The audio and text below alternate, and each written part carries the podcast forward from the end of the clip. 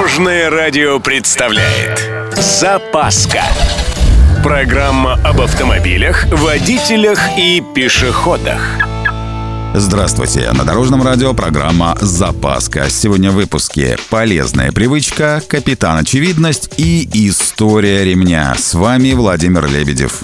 Поехали! Начну с большой просьбы всем коллегам-автомобилистам. Включайте поворотники – я, конечно, все понимаю, но должен же быть какой-то предел. Вообще, это должно стать привычкой. Любое перестроение или поворот только после поворотников.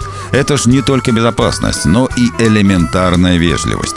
Я, может быть, с работы еду и устал по самой не могу, а тут передо мной эдакий хам из ряда в ряд прыгает. Тут можно и обидеться, а это две разбитых машины. А если на моем месте кто поагрессивнее попадется? Во-во, и я про то же. В общем, большая просьба. Будьте людьми, включайте поворотники. Последователи славных британских ученых нашлись в США. Они выяснили, что если в одном месте, например, автомобиле, собирается только молодежь, можно ждать неприятностей. Ну, помните, как в том мультике, это и шум, и гам, и тарарам. В общем, по мнению экспертов, неопытным водителям оказывается сложно управлять автомобилем, отвлекаясь на общение со сверстниками. Кроме того, желание полихачить тоже не приводит ни к чему хорошему. Американские эксперты выяснили еще одну удивительную вещь. Присутствие в машине взрослого резко снижает вероятность ДТП чуть ли не в два раза. Вот это я понимаю проницательность. Чувствую, что в ближайшее время эти специалисты докопаются еще до одной истины. Например, то, что обычный поясной ремень, примененный в нужное время в нужном месте, резко увеличивает понимание молодым поколением правил дорожного движения. Вообще-то ремень как автопринадлежность – одна из самых старых систем безопасности в машине. Оказывается, эту идею использовать такую систему предложил еще в начале 19 века сэр Джордж Кейли.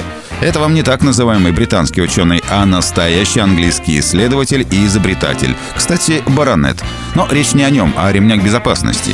Первое использование подобной конструкции зафиксировано в 1913 году. Ну, правда, была это не машина, а самолет. На автомобиле же первый ремень появился в 1949 году. Это была американская модель Nash Motors, и в этом авто была установлена бедренная система. Классический же трехточечный ремень впервые появился на Volvo PV544 в 1959 году. На этом у меня все. С вами был Владимир Лебедев и программа «Запаска на дорожном радио». Любой из выпуска вы можете послушать на нашем сайте или подписавшись на официальный подкаст. Дорожное радио. Вместе в пути. Запаска. Практически полезная, теоретически грамотная, приятная во всех отношениях. Программа об автомобилях, водителях и пешеходах. По будням в 11.30, 22.00 и 2.30. Только на Дорожном радио. Дорожное радио